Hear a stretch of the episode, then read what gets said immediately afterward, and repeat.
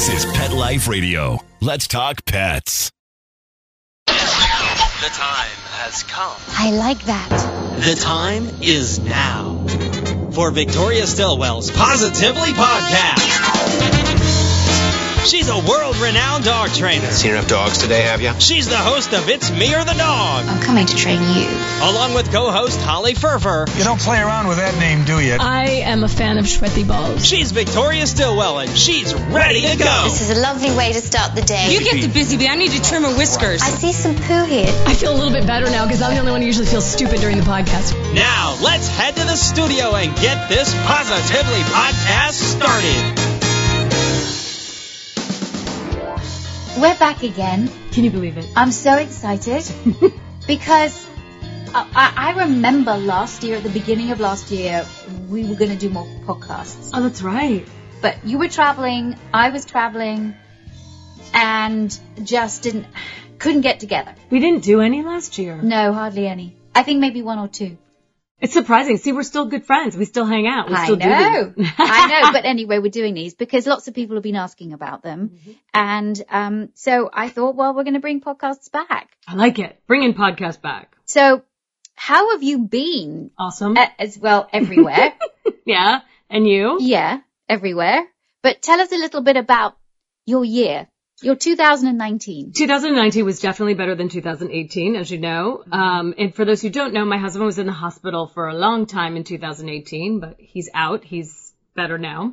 Um, and so 2019 was a year without much medical stuff. We had it in the beginning of the year, but um, I did do some traveling. I went to Alaska and did a glacier hike.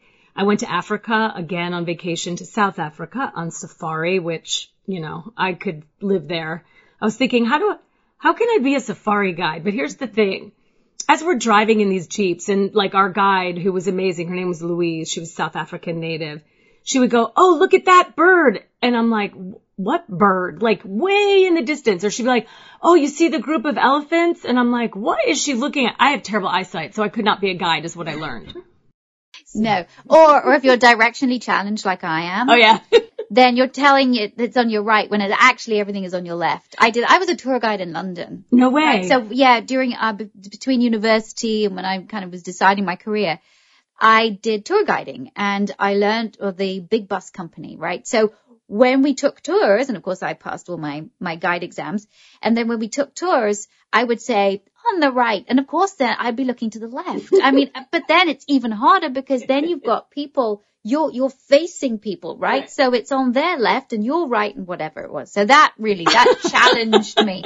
And that, ladies and gentlemen, is why I didn't stay a London guide for long, but still love it. Still love the history of London. So if anybody's in London and I'm in London and if you want a guided walk in the places where tourists don't norm- normally go, maybe I will take you on one. I love it. I love it. I want it. I'm in.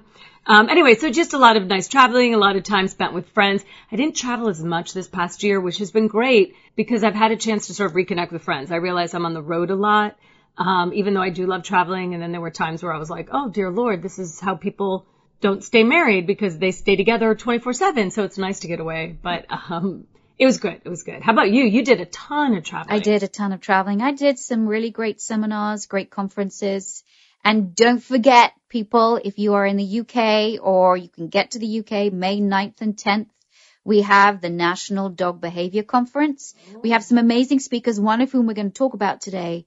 And, um, cause she's doing incredible new studies. Um, eh, she'll be talking, but we have great speakers. So if you can come, you can go to positively.com forward slash DBC. We'll have the link up on the podcast website and you will be able to see it there and get your tickets. be there or be square. In London? It's in Coventry. Where's Coventry? Coventry is kind of middle England. Well, it's near Birmingham, Okay. right? So it's yes. So it's kind of more towards the middle of the UK. Because here's me thinking, England. hmm, maybe I should go and then create vacation around that time and then you can give me a tour of London. Uh, hey, I'm there. I'm there. Yeah. Um, so if you want to come, but we've got great speakers. We've got Sarah Heath, who is going to be talking about arousal in dogs. And of course, we have many, many dogs. What does that mean? Well, a lot of people call it reactivity. Oh, like my dog Barnsley. Yes, yeah, yeah. exactly. So we're talking about arousal, what that means, what it is and if your dog is, I'll put this like in quotes, reactive, how you deal with that. Um, I'm going to be talking, well, I've got something very exciting, which I might talk about on a later past, uh, uh, podcast, but it is protocols to for dogs to be able to deal with overwhelming situations. So some a dog like Barnsley, but any dog really, it doesn't have to be a dog that's got any anxiety issues or fearful issues because all of all of our dogs will be challenged at some point, regardless of how resilient or confident they are. So I'll be talking about that. Then we have Sarah Fisher, who it, it's just, I mean, every single time she speaks, it just blows my mind. So she's going to be talking about free work. Well, she is a um, a trainer, and she used to be a T-touch practitioner, but now she has something called ACE, which is a lot of they call free work, and she deals a lot with dogs that have issues. And free work is basically, and I'd like her to talk more about it, but if you come to the conference, you'll hear more about it. But it truly, it it leaves the dog a lot more choice to the dog. And you know that I'm all about choice right now, um, teaching dogs but it really gives dogs a lot of different choices. So I really love what she does. You've got to come and, and hear that. And then we've got Holly Root Gutteridge and she is, uh, has done a really interesting study at Sussex Universities about do dogs understand our vocalizations? Oh, I think they do. They, well, You mean like- absolutely. Like actual words and or emotions behind it. Actual words, right? So, okay. Oh, of course they do, because I can tell you this. My dogs at night, when Sean and I are sitting like in the TV room or whatever, and they have to go outside to pee, they look at us and I'll say, do you have to go out? And then they run to the back door. They know what I'm saying. Sometimes I'll say, are you hungry? And they won't run to the back door. And then it got to the point where we were both lazy and I was like, hey, can you let the dogs out? They would run to the back door, so someone had to get up. So we started to spell it. Hey, somebody, can you let them OUT? And then about, I don't know, a couple months later, I said to Sean, can you let him OUT? And they go running to the back door. I'm like, great, now our dogs. Now they spell. But they figure it out. Don't they relate like the words to the actions? Well, the dogs were recorded either hearing different speakers saying the same word or the same speaker saying different words. And these are speakers that, or people that the dogs don't know, mm-hmm. right? So according to the study's findings, the dogs were able to recognize the same word when spoken by different people and were also able to distinguish between different people by the sound of their voice. So what about like, so I know Barnsley, if you say walk to Barnsley, right? His head pops up and he gets excited and goes to the door, right? But I say, hey, you want to go for a walk? And he knows it. But if somebody says it in a sentence like, hey, I think I'm going to take the dog for a walk in a minute, I have to watch. I don't know if he reacts to it if you're saying it differently or if I'm not talking right to him. Well, some of the studies, as I understand it, and Holly will speak much more about it, but it's the beginning of the words that they recognize. oh. So it's the what that they recognize, but also because you, humans are very habitual, right? We say the same thing. So you want to go for a walk? And it's that whole sentence with the way you see it. It goes up at the, with the way you say it. It goes up at the end with your tone, with your intonation. Um, and that's what they're listening to, right? But can they actually understand different words? So it's all about phenomes. I call them phenomes, but pho, pho, phonemes. yeah. I don't know how Basically to pronounce words, it. I'm yeah, really yeah. sorry. Holly will tell us. But yes, the um, it's the ability to recognize words is the same when spoken by different people is critical to speech. She says, and um, the research shows that despite previous assumptions, this spontaneous ability is not uniquely human, and dogs share this linguistic talent. Do you remember, um, not too long ago, we actually aired it on HLN, um, all over the place. I think even CNN. There was a dog, a woman trained her dog. She's a speech therapist and she trained her dog to speak in that with, she did it with children and people who couldn't communicate. She had like a board where she would push certain, um, things that would sh- have the words to it, right? And it would be like a computer that had words. And that's what she gave to people who couldn't communicate so that they could tell you a sentence by pushing, I am hungry. Like they would push that. Her dog learned how to do it. She was able to train. But the thing is, the dog comprehended what it was saying.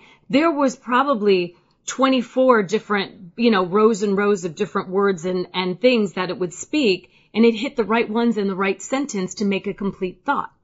Like that to me blows my mind. Like that dog understood the meaning behind it, not just the sounds.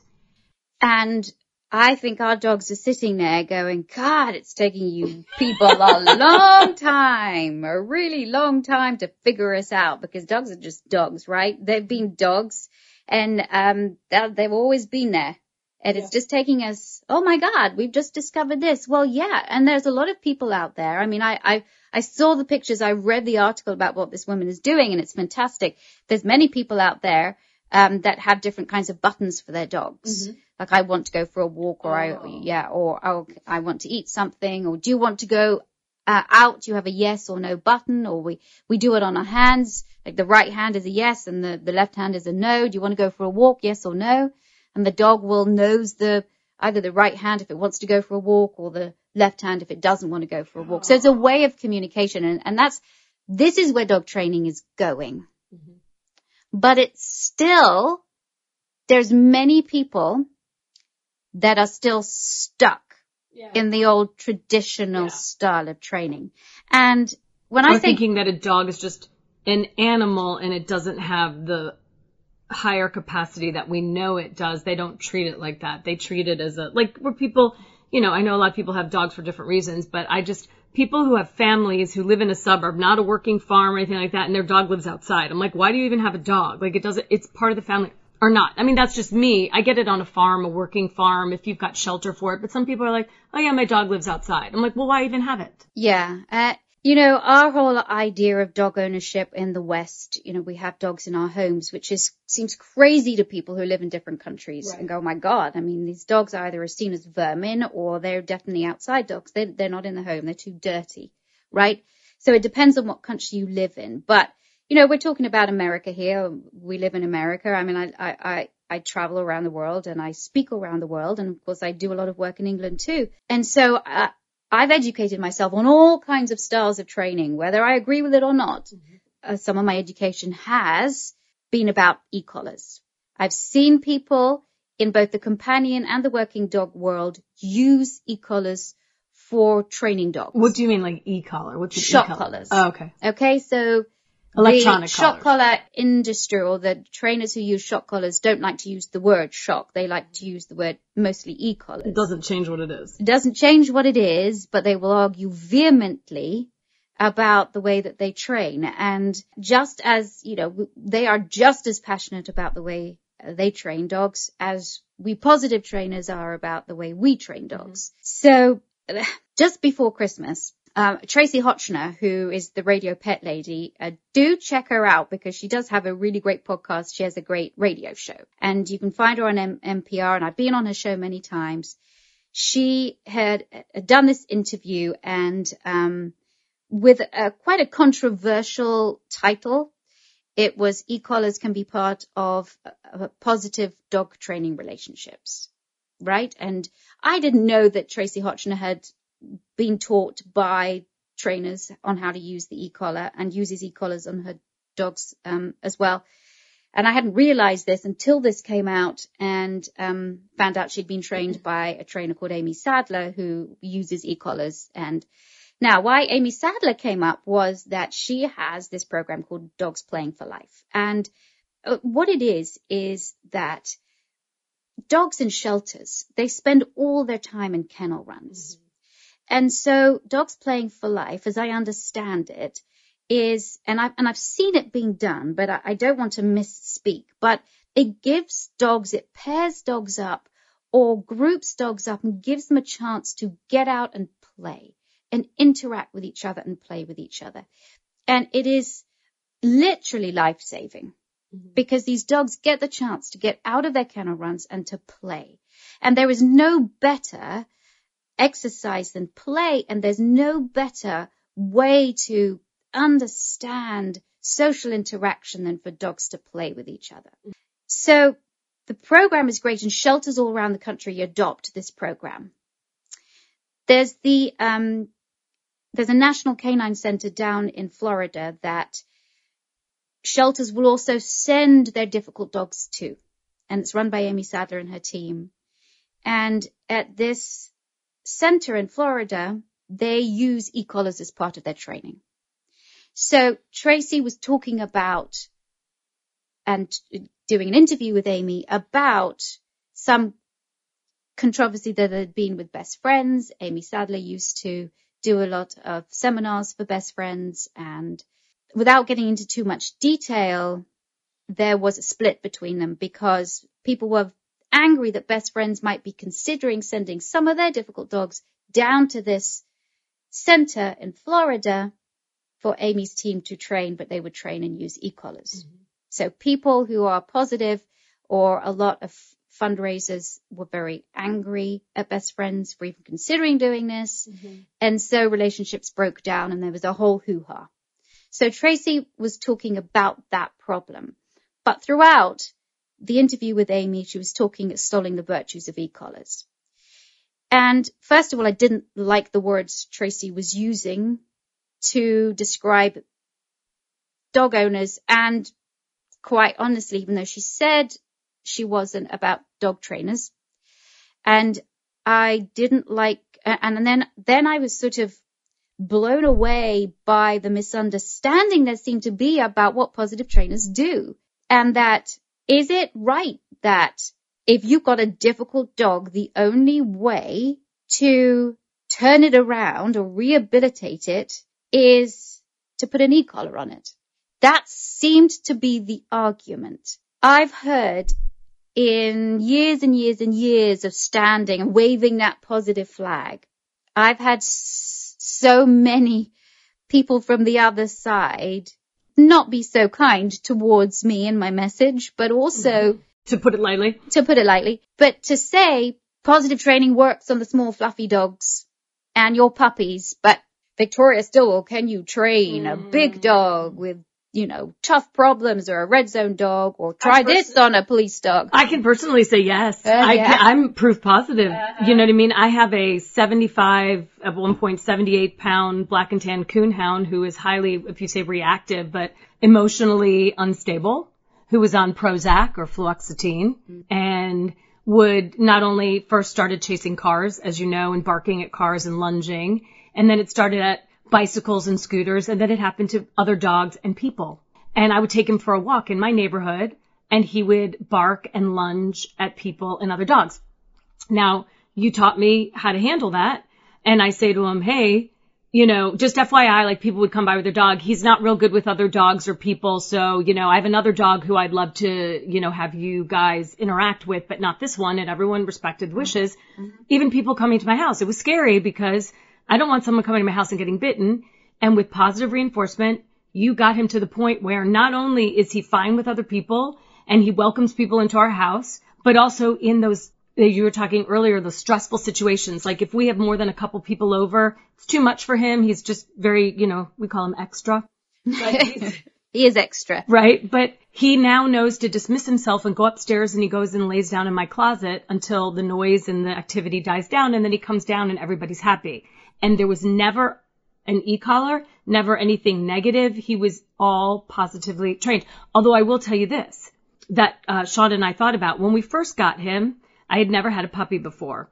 And I sent him to a place, everyone told us, oh, it's a great place for two weeks to do training, not knowing anything. And everyone's like, oh, it's great. So we did it because I had friends who had great re- results, not knowing it was dominance training. Mm-hmm. I am not convinced that that's not what created this problem to begin with. Like when you have a child and the way you treat a child, behavioral issues come out later. So I, I take blame and think that may be part of it and part of it may be his chemistry, but part of it may be that learned behavior that was set in, you know, when he was 11, 12, 13 weeks old. You know, our, our dogs, we need to, my, my whole argument for not using e-collars. While the e-collar trainers will say, we don't just use them for correction, we use them for negative reinforcement, right? And what they mean by that is they put pressure, pressure, pressure, pressure. When the dog performs what they want the dog to perform, they take the pressure off. So for example, let's say you wanted to get your dog to sit, right? So, um, on a low setting, they stim, stim, stim, stim, stim, stim the dog. So as we'd say, shock, shock, shock, shock, but they'd say tap, tap, tap, tap, tap, tap the dog. And then when the dog sits, the tapping stops. Do you see what I mean? So So, so that's negative reinforcement. You apply the pressure, dog does what you want it to do, and then you take the pressure off. And that's sort of the way of teaching dogs to sit and lie down. And, and they mostly do it for uh, recall. It's sort of the extendable arm, you know, you can get your dog, if your dog is running full pelt, you can, hey, I'm here. And then they do deliver the shock and then the dog goes, oh, um, or they, so they don't like calling it a shock. They call it a stim, a tap, but here, here's my point about this. Doesn't that dog live in fear its whole life of Well- something negative's going to happen at any one time because they don't Yeah, can't put it together all the time. Sometimes, look, so this I think uh, obviously requires a much larger conversation. Um, first of all, I understand, and this might be a little controversial myself, I understand why people use them because they, they work, right? And they work, uh, they can suppress behavior. And so it looks like the dog's got a behavior change if it's used for correction. And, um, yep, a dog will perform the behavior to avoid, the dog will practice avoidance and perform the behavior and will do it to get that pressure, that stim to stop. So you can train a dog like that. But why would you want to? When there are so many other ways to train dogs, so many other effective, really quick ways. And when you're talking about using it on these dogs, right? So the last chance dogs. So this whole thing with um, Aimee Sadler, the founder of Dogs Playing for Life, director of the Canine Center of Florida, when she talks about the many training techniques that come into play when trying to save and rehabilitate last chance dogs at risk of euthanasia, she was talking about how misconceptions and pushback about remote trainers e-collars has caused Best Friends Animal Sanctuary to choose not to send their most challenging dogs to her training center because of her use of e-collars. They're saying, the e-collar trainers are saying, that's ridiculous. You're saving dogs' lives. The positive trainers and other people are saying, why, best friends, are you sending, were you going to send your dogs to this woman who uses e-collars? Does best friends or does anybody say like, oh look, we've tried every single thing and this is the very last of the Oh list yes, before absolutely, hundred percent. Best Friends Animal Sanctuary is exactly that. A sanctuary where the most difficult dogs that can't go anywhere else go. The Michael Vick dogs go there. A lot of dog fighting dogs, a lot of cruelty cases, a lot, a lot of very compromised dogs. This is seen as a last ditch attempt, a last resort to saving these dogs' lives. So you can understand why people do it and why people want to give those dogs a chance. Right. The, the whole misconception here is that the e-collars are the saving grace. And let me just talk very quickly about correction. When your dog is doing a behavior you don't like and you correct it with an e-collar and the behavior stops, what you're doing is suppressing behavior. Mm-hmm. You're not changing it. Because they don't understand why they just want that pain to stop. Because if that dog is in the same situation again without the collar on, what's going to happen? Chances are the dog is going to perform the behavior again. Because they're right? not getting that negative. Right. And if the collar doesn't work, and if so, the other way is that if e- e-collars are designed when used properly, because that's another thing they say, when used properly, they, sh- they don't cause pain, but actually they're designed when used properly to cause pain. And they have a dial. So you can maybe use, give a correction on one or two and that correction doesn't work. So then you turn it up to three or four and that correction's not working. So then you turn it up to five and six and then maybe the dog's reacting. Well, now all of a sudden you've gone from one and now we're on for something that feels like weird, like a little, little mosquito mm-hmm. bite to now something that's hurting. Their argument is that these e-collars, or Tracie's argument is that these, these e-collars should only be used by trainers that know what they're doing with them. But we're talking about an industry that is hun- that is tens of millions of dollars every year. These companies that sell these shock collars, pet stores that sell co- uh, shock collars, are making tens of millions of dollars. One major, major pet store, uh, the last figure that I heard, and this was about five years ago, was $60 million selling e-collars mm. alone. Do you think, where do you think those e-collars are going to? Trainers or the general public? If you set yourself up as an e-collar trainer and you say that these things are okay, but you say general public shouldn't use them, you need to lead by example because if you're using them, the general public are going to use them. So stop using them and then the general public's going to stop using them and find something else Well, that is just as effective. doesn't make any sense is that if when they train him with that and then the dog goes to someone's home and they're not using it, the behavior is going to be completely different because that collar is not there and that It correction is not there. It could. I mean, hopefully they do their due diligence and work the dog out of the collar before they send it to the home. Did they, have they done any studies about following these dogs to see whether there's other kinds of behaviors, like a dog that was trained with positive reinforcement and then a dog that's trained with e collars and then later on their behavior, the dogs had the same kind of problem. So say they were both reactive or both aggressive dogs, right? And then you train them two different ways. Do they go back and say, well, this dog who was trained with the e collar has this, this, and this, and this dog without there needs or, to be a, I know that there is a study happening now. Mm-hmm. I know that there is large data go- gathering happening now. Here in the US? um, here in the US, yes. And it's going to be very exciting because I think it's going to show, you know, those results. But there have been a lot of studies done by, um, various uh, uh, animal science universities around the world right. that have done some not so great studies and some really good studies. There's one really good study that was done by Daniel Mills at the University of um, Lincoln in the UK, and it was a very very good study, and it had it it studied the effect of dogs that were trained with shock collars um, against dogs that were not trained with shock collars, and um, the trainers that they used were industry standard shock collar trainers. So they were those quote trainers that were using them quote properly, mm-hmm. right?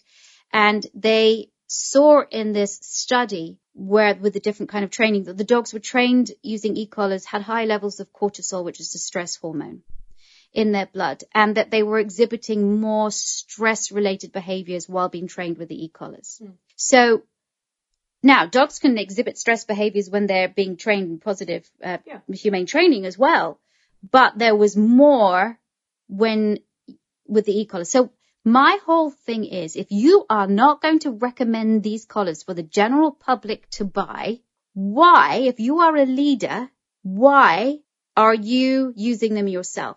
Because if you're if you're saying the general public shouldn't use them, Because they're not good. you're setting yourself up for an example. What do you think shelters are going to do? They're going to see your program and they're going to go, yep, we're going to put those on up. And they, they are going to be abusing their dogs because they're going to put it up to 10. And, and Because they don't know. this is again, again, it's a very long conversation, but Aren't there countries that have banned them? Yes, many so have why? banned. I mean, so Well, if they, the UK is in the process of banning them. Places like Germany and Italy, um, Finland, Denmark, Sweden, they've banned them because, and they banned them both for working dogs and for, for companion dogs because the ability to cause pain and anxiety and stress and fear and exacerbate all of that is uh, the, the, the studies have shown that there is an increased likelihood of causing that. And so, and that it, that it is, has been an ethical and a moral decision, but also we want emotionally stable dogs. And you've got people shocking them like that. You're not going to have emotionally stable dogs, both in the working dog industry. And remember, I work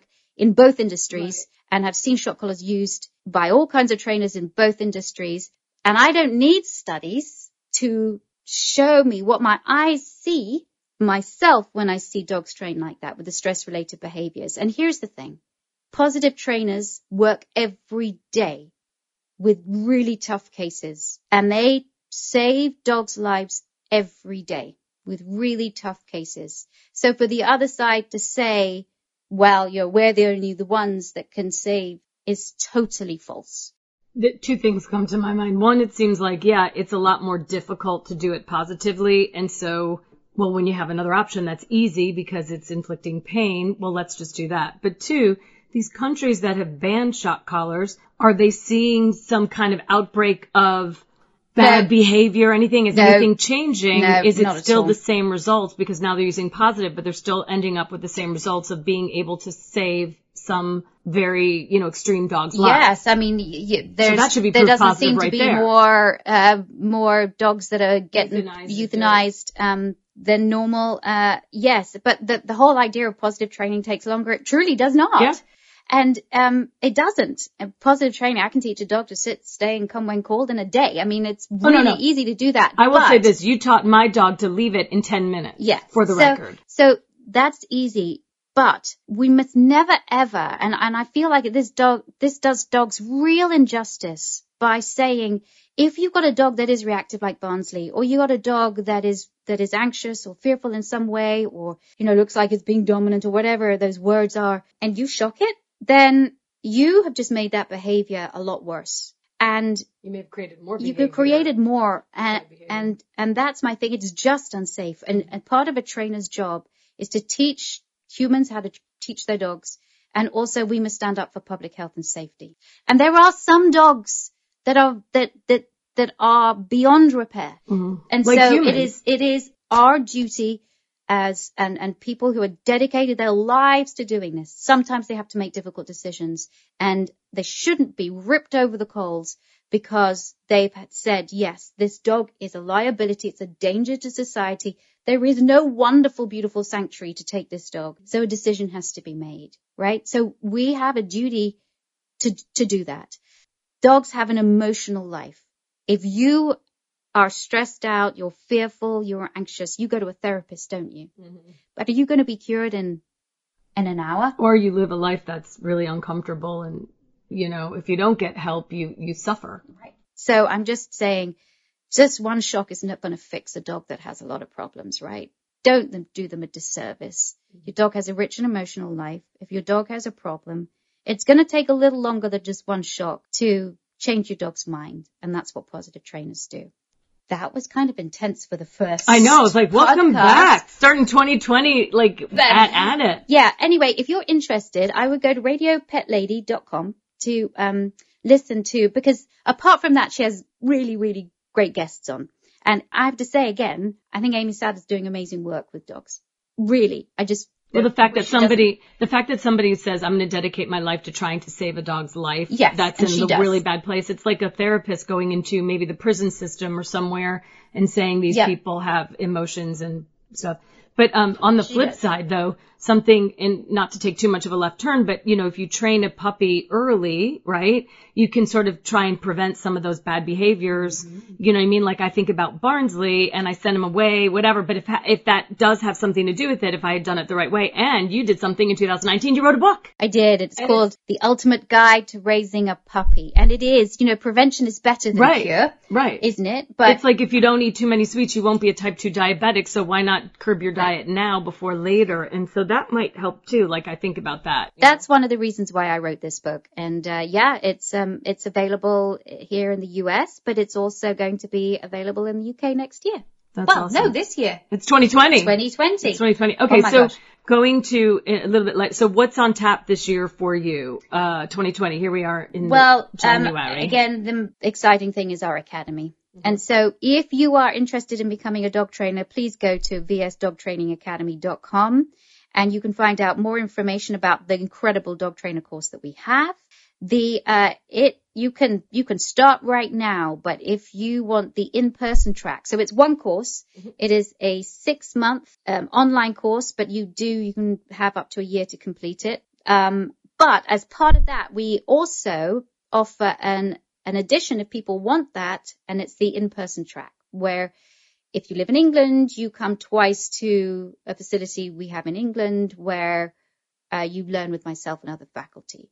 If you live in the U- in the United States or in other parts of the world, you want to come here, we have two sessions in Atlanta where you come and learn with me and other faculty. So uh, everybody does the online portion of it, which is cyber classes and webinars and online, but um, if you do the in-person track, you get the additional mentors and things like that. It's So very cool. It's I've a really actually- amazing course. And so if you want to find out information about it, you can go to vsdogtrainingacademy.com and I- our dates are open for the in-person track. I know. I visited one because we did a story on you as a top performer, and we went to one of the classes. Remember? that? Yes. And, and it was fun. And all I kept thinking is, do you need a volunteer who doesn't really know much about dogs to show the wrong way, and then you can correct my behavior?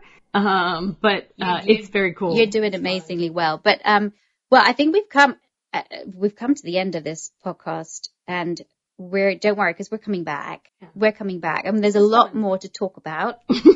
a lot more to talk about. Apparently, we're taking 2020 by the horns. We're not like no prisoners. Oh, we are. But I'd love to hear people, uh, people's, you know, reactions. You know but what? keep it, be nice. You know, I'm all for discussion. Yeah. But if somebody is uh, cruel to me, if somebody swears at me or what, you know. Well, here's the thing, not- and- I'm not gonna. is- I'm not gonna take that. That's that's not fair. And here's something If that you you want to dis- just discuss and debate, I'll do that Right. all day. Here's one of the things that you said that was really interesting. You said, I understand where some people are coming do. from. I do. And that's it, right? Like we all aren't agree. We don't, you know, like my favorite color is purple and yours is not. And I'm not going to convince you that purple should be your favorite color, but you're going to understand why I like purple and I'm going to understand. So the whole idea is even like in, in politics or in personal situations, you, you can respect the other person, understand why they think why they do. You don't have to try and change them um, you know, unless you feel like it's something that's hurting them or harming them. But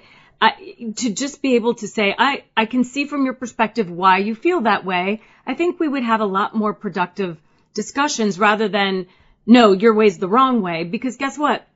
I've had many discussions with people who I think, well, I think this and they think that clearly. And then when they tell me and I listen to why, I can understand why. Now it may not change my mind, but sometimes I go, you know what? They have a really good point. I never thought of it that way. Mm-hmm. But if I couldn't listen and understand why you think that, then I would never see your point of view and you just shut people out. And I think that 2020 we should do a lot more of that. And I think it'll make it easier to have these harder discussions about positive training, dominant training, you know, think different things like that because everybody has their own beliefs. You can't invalidate somebody's feelings. You can invalidate facts, but not their feelings. And if it comes from a place of honesty and sincerity, you can understand why they come to that. Hundred percent. So let's just be kind. Kindness is powerful, says one of my really, really bestest friends. And I think that's the greatest thing ever. And by the way, it's her.